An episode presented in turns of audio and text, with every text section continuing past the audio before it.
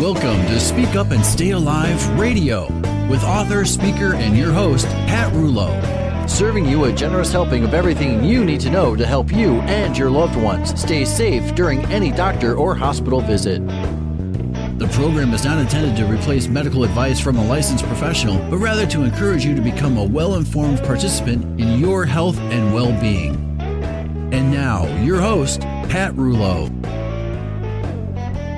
Hello and welcome. I'm Pat Rullo, the voice for patient safety, where each week we delve into little known healthcare and hospital hazards, as well as other fringe topics that affect your health and well being. I'm so happy you've taken the time to join me, and today I have lots to share with you. So let's dig right in, shall we? I mentioned last week that I am in the throes of compiling and publishing an important anthology of patient safety voices due to come out late spring or early summer. And the title of the book is Highway to Heart Humor and Honesty in Healthcare. And today I'm going to share part of an interview I had last week with one of the contributors. Her story revolves around inappropriate medication prescribing and polypharmacy in older persons. Now, polypharmacy, no, not poly, not the cute gal in the drugstore, but rather the prefix poly, P O L Y, the word means many.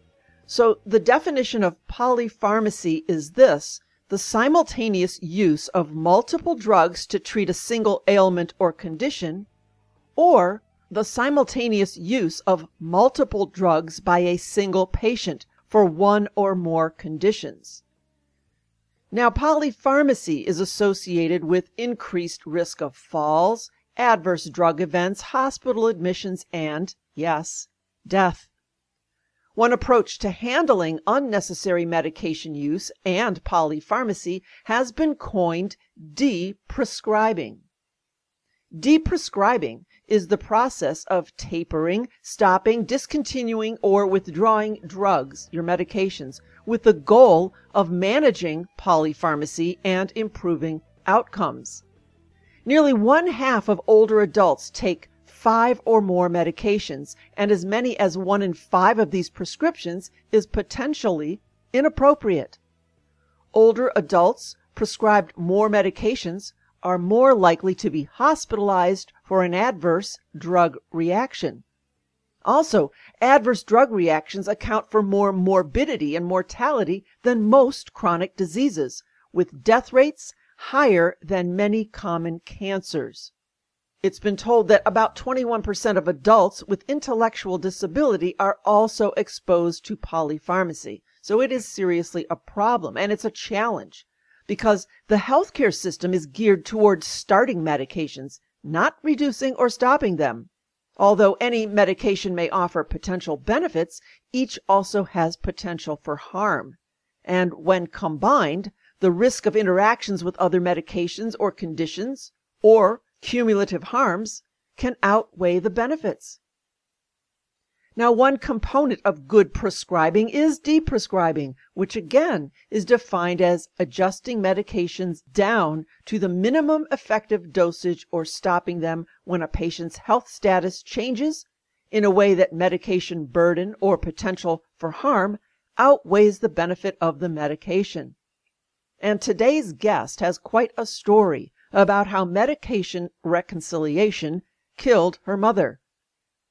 Medication reconciliation is the process of creating the most accurate list possible of all medications a patient is taking, including the drug name, dosage, frequency, and the route, and then comparing that list against the physician's admission, transfer, and or discharge orders with the goal of providing correct medications to the patient at all transition points within the hospital. And I should add within the person's entire healthcare journey.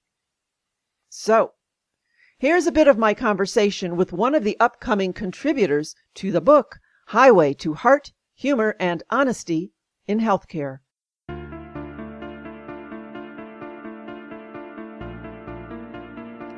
Today's guest is an activist with a passion for patient and victim advocacy. She is Mary Brennan Taylor. Following the death of her mother, Alice Brennan, from medical error, Mary embarked on a 10 year campaign to bring the patient voice into the schools of medicine, nursing, pharmacy, and physical therapy. A University of Buffalo Department of Family Medicine adjunct research instructor, Mary volunteers her time as a monthly lecturer in the medical school and serves as a founding member of Team Alice, a multidisciplinary team focusing on deprescribing and medication safety for geriatric patients.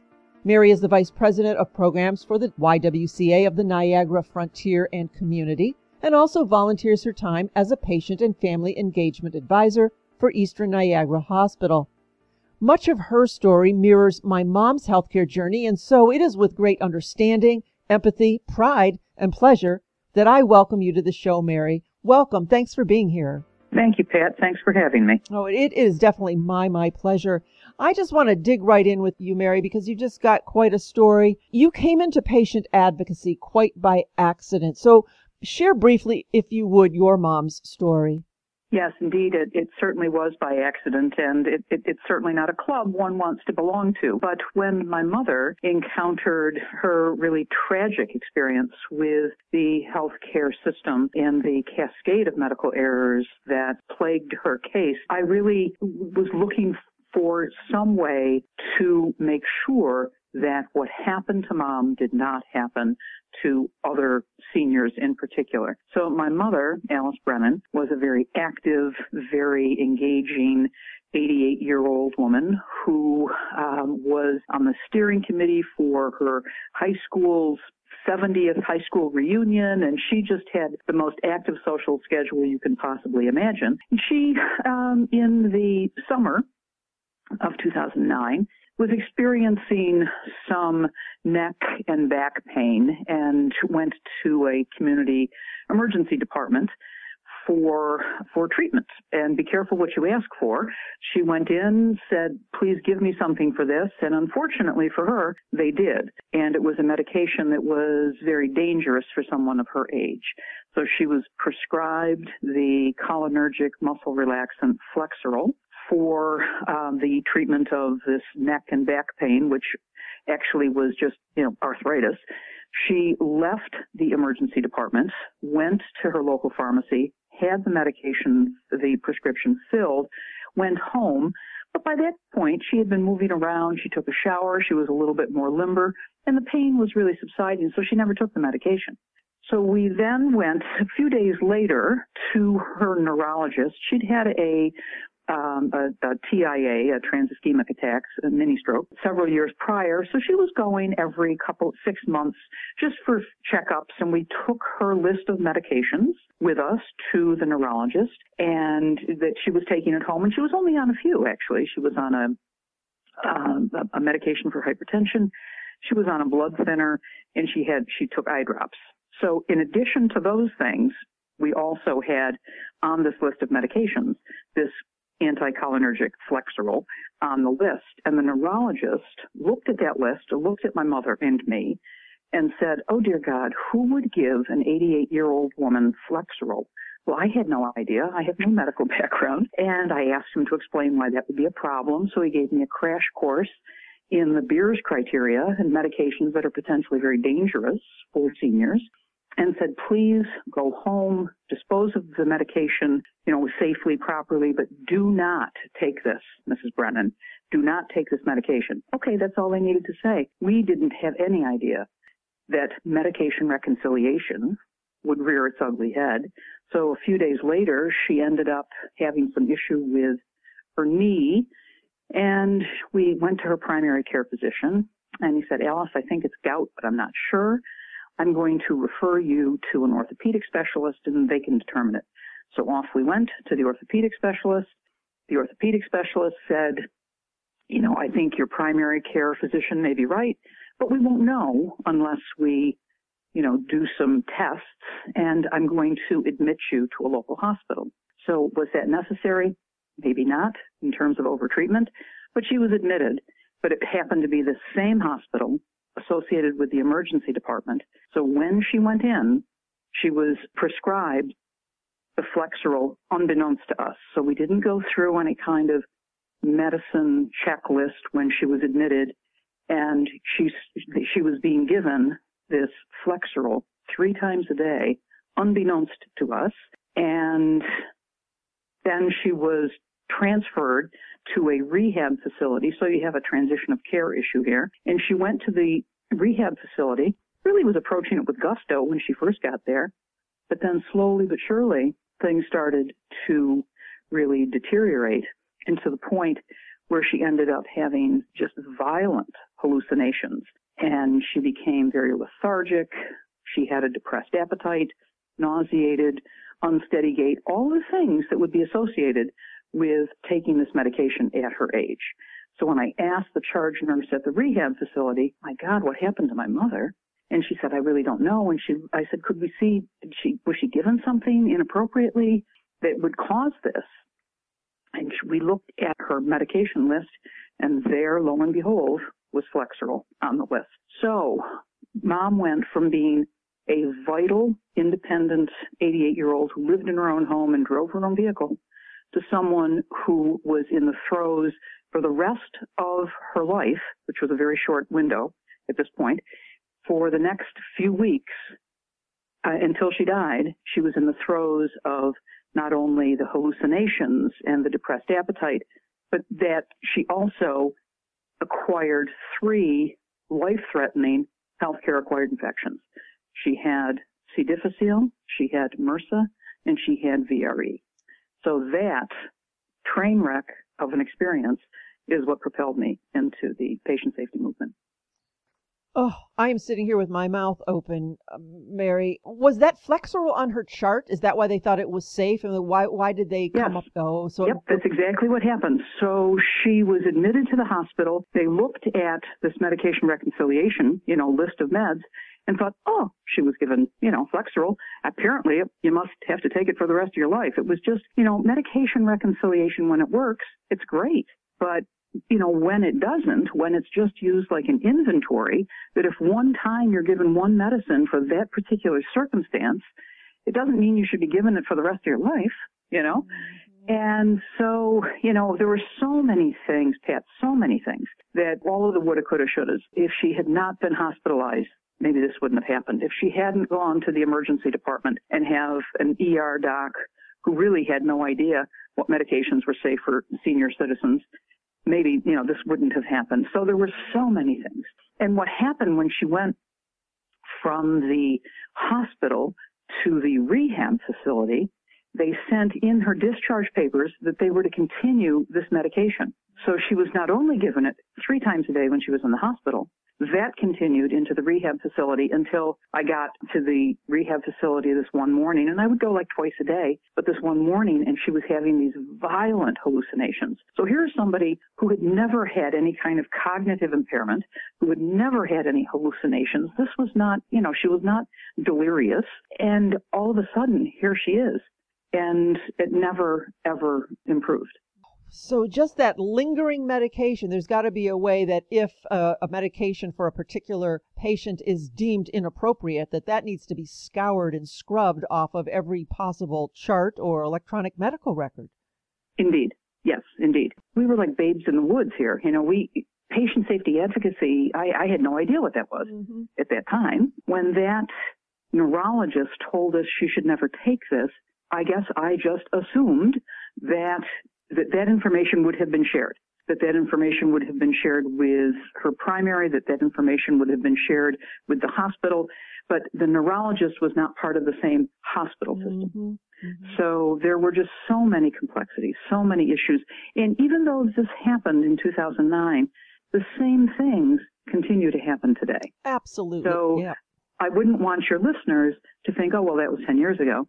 It's not, you know, it doesn't happen today. Well, yes, indeed it does. I would make sure if, if I'm, you know, listening to your show, my goodness, that means when I go to the hospital, I should make sure I see what they're giving me. I should make sure I ask what's in that little white cup that they come around, you know, and say, here are your pills, Mrs. Brennan. Make sure the, the nurse who's delivering it can tell you exactly what those medications are. And if there are more pills in the cup that you take at home, ask those questions. Mm-hmm. or if they look different. I impressed that on my mom so well that every time somebody came into her room, whether it was rehab or whatever, she would say, What are you giving me? And to the point that they got annoyed with her and said, Why do you keep asking me that? Well, because maybe, you know, you're giving me something that, you know, medication that should be for the person in the next bed, Thank which you. happens all the time. so anyway, that's so appreciate the opportunity to just be able to share her story as a, I guess, a cautionary tale. hmm Absolutely. And you're doing this. You're bringing the patient voice into the schools of medicine, nursing, pharmacy, and Mm-hmm. physical therapy. What is the response to your message? What are you hearing back? Actually, I, I take great heart in in how things are going. I mean, at first it started with the nursing school, just working with nurses, and then just with physicians. And but now we're doing it as an interdisciplinary team. So you'll have nurses, physicians, physical therapists, pharmacists all in the same room. You know, because that's really what a hospital setting is like. You're not just with doctors or just with nurses, you're with a whole team. And so that really has, I think, has really, it gives me great hope. I consider these medical students to be change agents. And that's really why I chose that route. I was never interested in lawsuits or suing the facilities for the, for, for frankly, for killing my mother, because that wouldn't have done anything. That would have just been, you know, the hospital attorneys dealing with malpractice attorneys.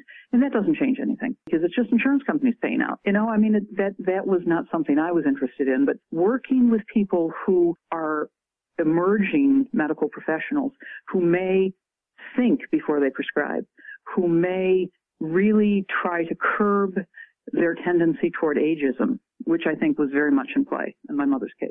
Very, very interesting. So let's just talk briefly from a patient's family member's side, from your experience and from, from what you went through and what you're Mhm. taking part in now. Do you find that the patient's family members are considered a valued part of the conversation with providers? What's that relationship feel like between provider and family member? Well, I think it really even depends on the facility, you know, where you go. I, I had my own healthcare issue this past summer, and the facility where I went was very focused on patient and family engagement and very, you know, welcoming in terms of, you know, my husband's role and listened to me and, and honored my questions. And then there are other facilities. I was with a friend just this past week whose son had been in an accident and it couldn't have been farther from a patient and family engagement priority. It was very much hierarchical. It was very much go over and sit there and we'll call you when we're ready kind of attitude. So, what from that family member's side can be done to improve communication? Let's say that you find yourself, say, at the second facility and things are not patient centric, and you're a family member and you're you're caring for somebody else. What could you do as that family member to help guide the improvement of or toward communication? Well, I think people have to, I guess, expect respect and and collaboration. And you set that bar when you walk into that facility and say to yourself, I am not going to tolerate anything other than that. I am going to expect that I'm going to be treated with dignity and I'm going to have my questions answered and I'm going to keep asking them like your mother with the, you know, the medication. I'm going to keep asking until I get the answers. And I'm not going to allow, I mean, let's face it, you know, it, it can be very intimidating when you're in a position where you, you really are almost powerless and you've got medical professionals everywhere and you're sitting, you know, on a gurney in a hospital gown. That is not a very empowering experience. And so you need to just really have, I guess, steely spine and say, I'm going to expect this type of behavior on the part of my healthcare team. Mm-hmm. Absolutely. Easier said than done, but I think it's a good point to keep in the back of your mind, whether you are the patient or the family. Now, I was at the University of Buffalo Center for Successful Aging's website, and I read your account of your mom's story. And in part, I want to just read a little part. You said, Mom's story did not have to end like some Greek tragedy in the death of an innocent woman. It could have been a totally different outcome had the healthcare facilities in which she was treated been focused on a culture committed to patient safety. And by that, I mean everyone from the CEO to the head of housekeeping, doctors, nurses, pharmacists, everyone to whom she entrusted her care. And by a culture of safety, I mean the establishment of safety as an organizational priority, teamwork, patient and family engagement, openness and transparency, accountability, non punitive response to adverse events and errors, promotion of safety through education and training. There was no one individual responsible for my mother's death. Mom was a victim of a profound yet preventable system failure. And while reading your words, I saw the picture of your mom close to only six weeks after her initial neck pain, and I, I sat at my desk and I, I, I, I wept. I wept for her, for you, for me, for my mom, and the scores of others who have been at the sharp end of preventable healthcare system failures. So, we are focused on this book on heart, humor, and honesty. Could any of those, those three, have helped to alter that system failure and ultimately your mom's outcome? Yes, Absolutely. I think let's take them, I guess, one point at a time. In terms of heart, that really, really is a, to me, an example of compassion and for humanizing, as is humor in terms of communication and, and in terms of honesty.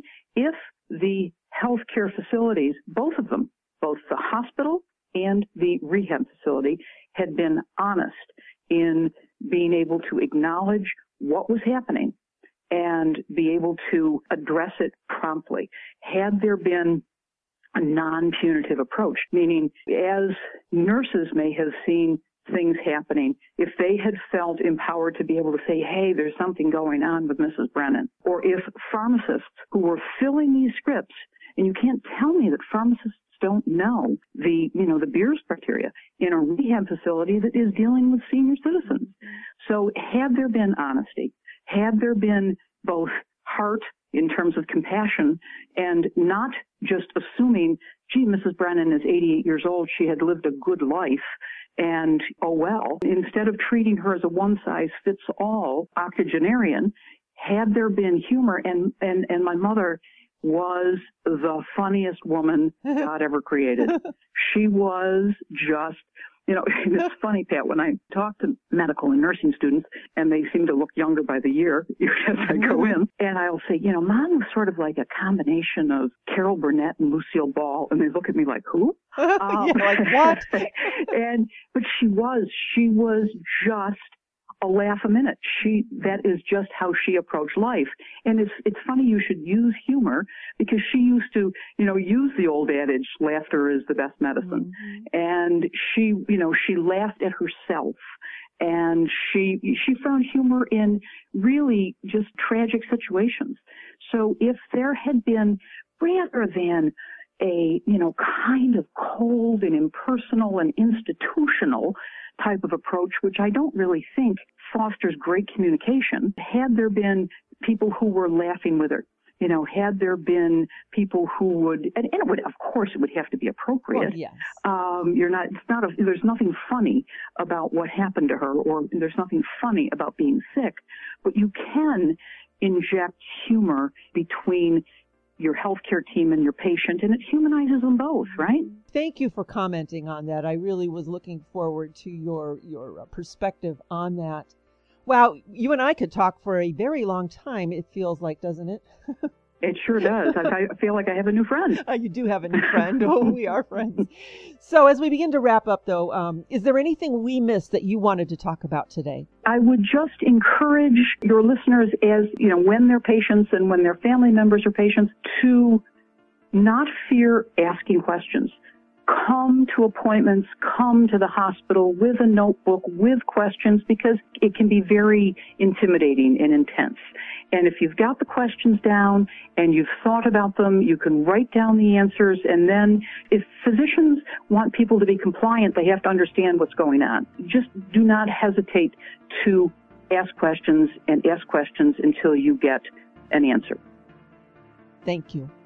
So, where can folks go then to learn more about you and your work? Well, they can look at uh, the Team Alice website. So, if you were to just Google www.teamalice, um, UB's website will come up. There's quite a bit of information on that. Um, they can learn more about deprescribing the uh, the initiative. We now have something called Team Alice, um, and it's an interdisciplinary team working together to try to really improve medication safety for geriatric patients.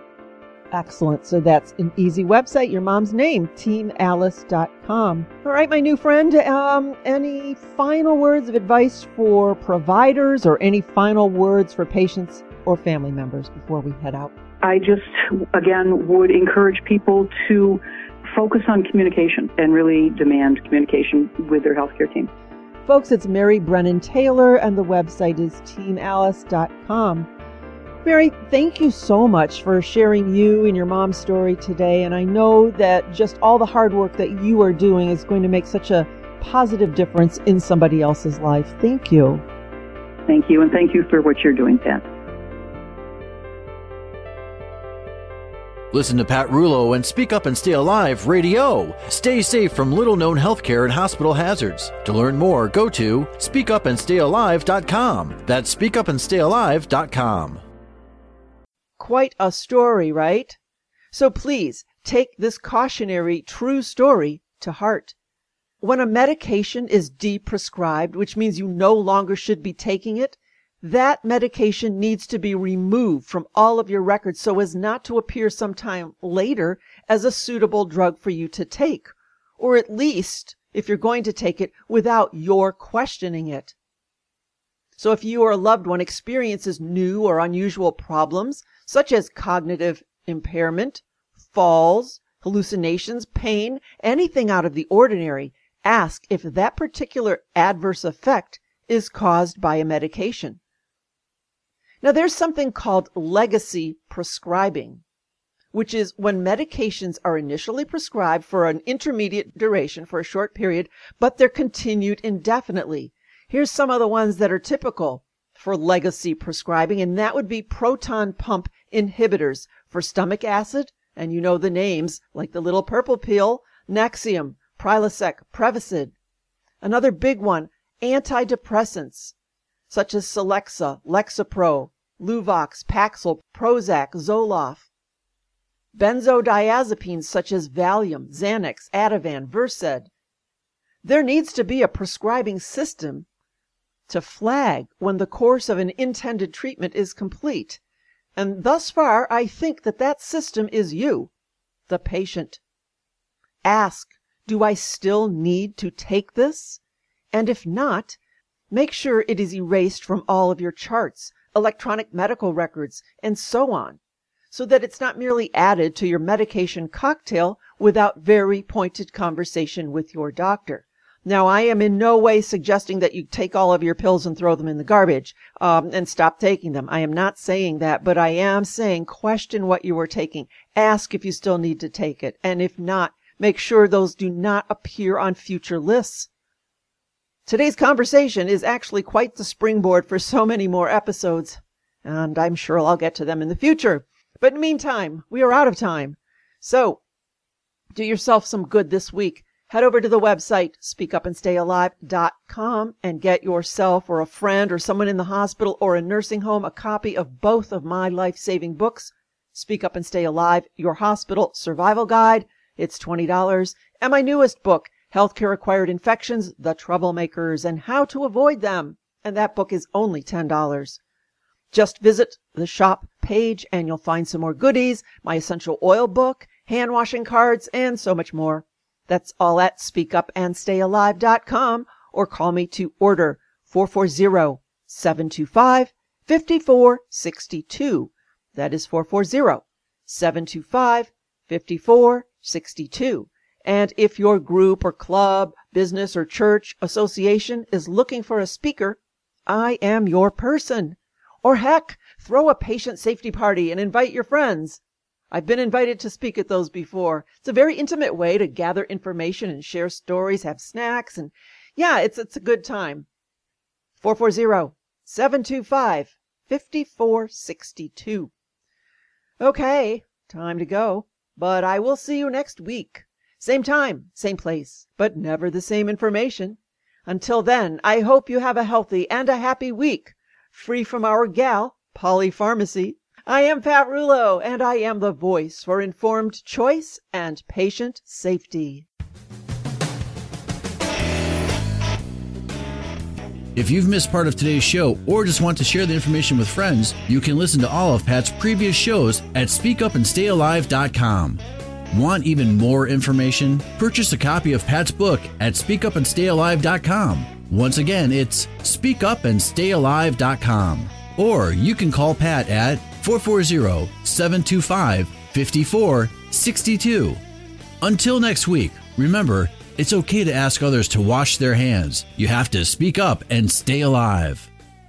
If you need a life changing topic and speaker for your next event, call me 440 725 5462 or visit speakupandstayalive.com. Let me share what I know with your group 440 725 5462 or visit speakupandstayalive.com. Know you've been a good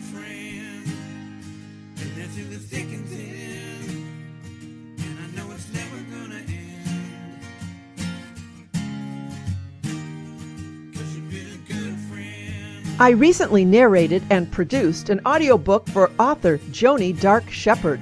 The book is titled Rio, a love story, how my dog saved my life.